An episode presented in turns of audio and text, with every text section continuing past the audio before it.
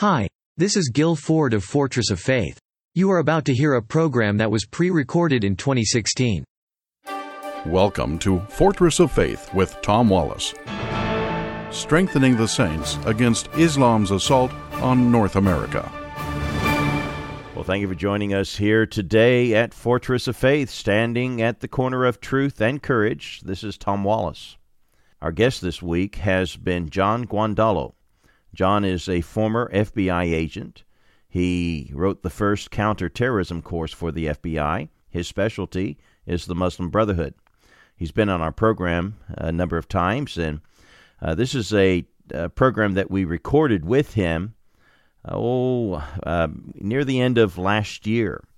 Even though it's a little dated, the information is still very, very valid for us today. And I want us to get into that here uh, in today's broadcast. And uh, what we're talking about with John is the marriage or the connection that the Muslim Brotherhood groups that are operating here in the United States, what their connection is with some of the radical left groups. And so listen now as we discuss that. Here we go. You were sharing with us that there seems to be a marriage between some of the Islamic agenda to overthrow our nation with the modernist or um, you know the communist groups. Uh, we've got different names for them. Tell us about this. What's going on? Well, I think we need to start with a couple historical markers for our audience. Uh, let's just say in the last 85 to 90 years, it's it's the left that has killed many, many more millions of people uh, than any other movement uh, on the face of the earth in the last 85 to 90 years. Uh, this is not a, a non-violent movement, and um, the the purpose of of the movement is to restrict liberty and to impose, in most cases, a form of subjugation. You can call it a communist regime, a socialist regime, over people, so that the government is the focal point, and which is why uh, communist and socialist regimes continue today across the world to uh, outlaw Christianity and outlaw public displays of reverence for God. And this is important in the discussion we're having today. Um, at the local level, all the way up to the international level, the marriage between the progressives or the left, if you will, and the uh, the jihadist movement, led by the Muslim Brotherhood at the global level, is very apparent. You've got major parts of the Islamic strategy here in North America, working in tandem with organizations that are directly funded by George Soros. Um, for instance, as a matter of fact, we have them right here in Virginia where I live uh, across the board. You've got groups like Answer, Act Now, Stop War, and Racism, Code Pink, working directly with the Hamas. Uh, these groups getting anti-war protest permits, especially in, in like 04, 05, 06, 07, and 08, where CAIR, uh, which is Hamas in the United States, Council on American Islamic Relations, getting war protest uh, permits with the park police. Um, so, so little levels like that, but all the way up to the international level. And Code Pink is a good example because that's a, a radical left-wing organization that is overtly supporting Hamas, which is a designated terrorist organization. Um, and you've got this agenda on the left like with what we saw in the riots in Ferguson, uh, which were organized. Uh, and I just, as another historical marker, remind your audience that if we go back to the 1980s, uh, we now know that all of those anti-nuclear war protests that took place both in Europe and the United States were funded by the KGB. So these were not just oh spontaneous. Uh, gee, look, 10,000 people just spontaneously held a rally. That doesn't happen.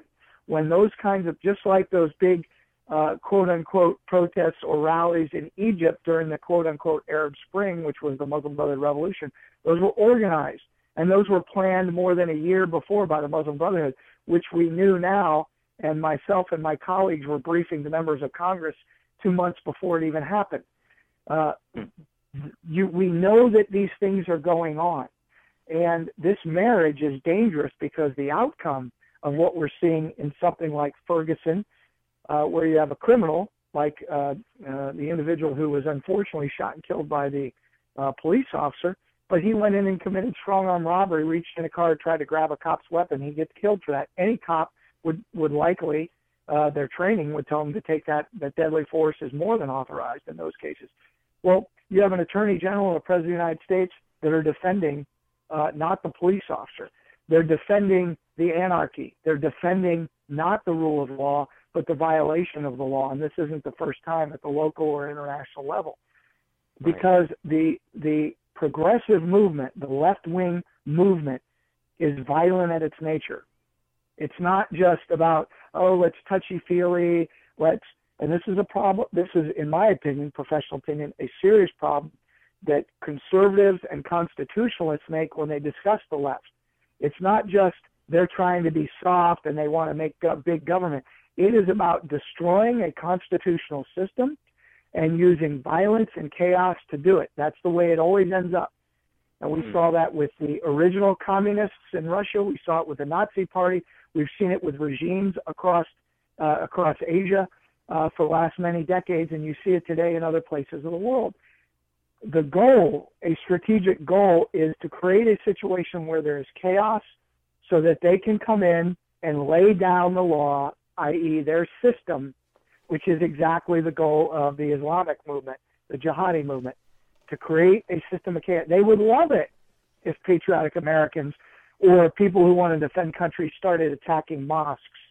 That's what they would love because it would create chaos. It would give them room to step up and say, see, they hate us because we're Muslim, and now you get international support for Muslims in America to start taking more violent actions. It creates chaos. And Islam then steps in and says, ah, we bring a rule of law, which is true. And it's, it's, uh, as a, I'll take one sidestep as a tangent and say this. It's one of the reasons that many Western and Christian women are attracted to Islam. Because while a Muslim leader is going to say, yes, you do have to wear this. Yes, that's true. And it'll feel like to you like you're, you know, submitting some of your rights. But actually, I'm willing to protect you to the point I'm willing to kill for you.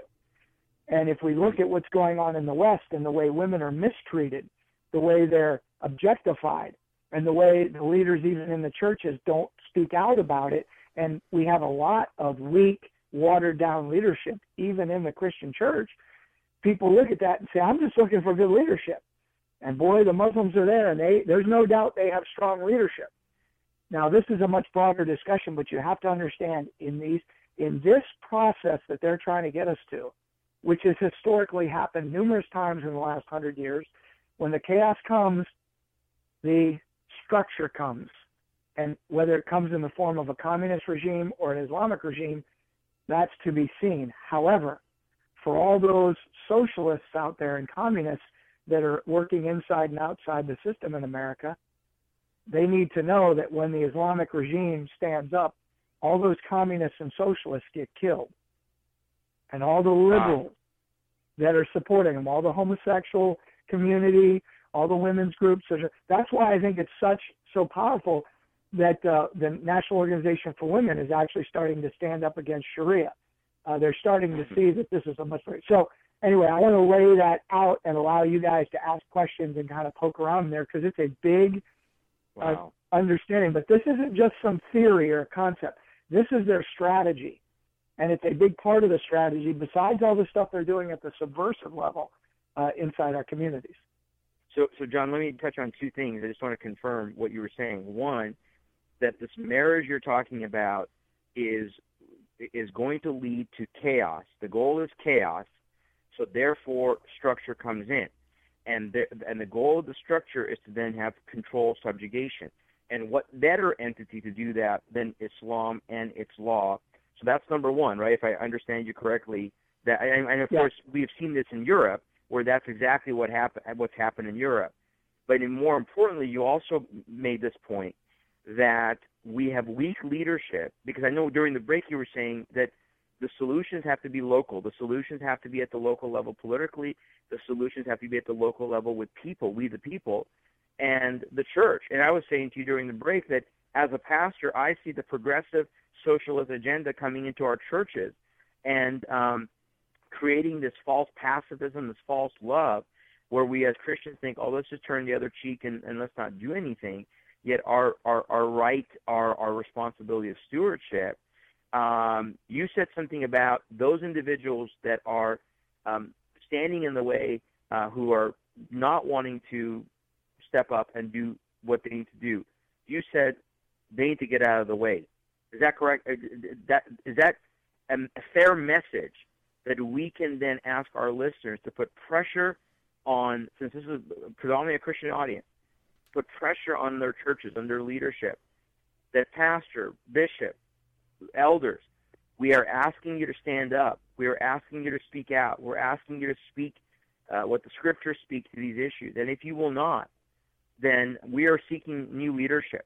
We, we need others to stand. Is that a fair statement that we need to be able to communicate to our listeners? I, I believe it is, and I want to say this: the pressure you put on them doesn't have to be. You don't have to scream it at them, and you don't have to threaten them.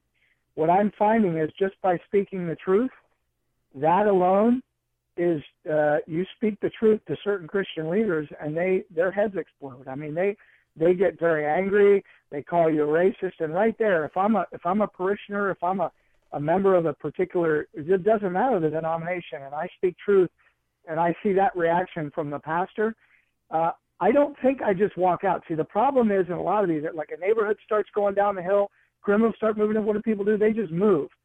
I think that's wrong, and I think it's irresponsible. I think what you do is you stay in that place and you defend that place. But most people like to take the path of least resistance. I think you stand and you say, no, I'm not leaving, and you can't make me leave. Um, now, there are some people in the church say, well, yeah, the pastor can make you leave. But the, there has to be a defense of the truth because that's what Jesus called every man to do. And he said, I am the way, the truth, and the life. And I think uh, just speaking the truth in a common, uh, you know, conversational tone is enough to to lay it down and just say, well, show me where I'm wrong. Show me where this teaching is. Show me where Jesus was a sissy. Show me where he was weak. Show me that he actually was a pacifist because I don't see it anywhere in Scripture. I'd love for you to show me that. And if you're going to tell me, you know, well, but Jesus said, love your enemy. That's right. He did say that. He didn't say, be ignorant of your enemy. He didn't say, be a moron. He said, be savvy. Right. He said, be wise. He never said, be an idiot. And so you can't love your enemy if you don't know he's your enemy. And when he says love your enemy, what does love even mean? Does loving my children mean I let them do whatever they want? Exactly. Is that what love is? Because I, exactly. I don't think that's what it means, and uh, that's not the way it's been taught through Scripture and through what the church has taught for for centuries. Well, folks, we're going to have to stop here, but tomorrow, when we come back, I've got one more segment to play for you, and I hope that you'll make plans to be with us.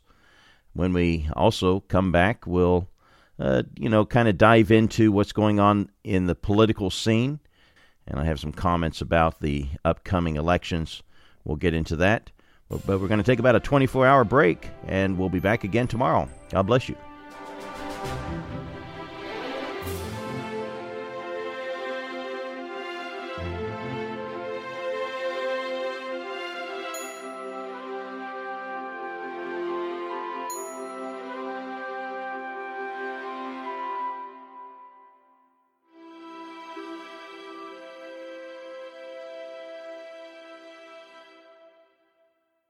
You just listened to a pre-recorded program from 2016.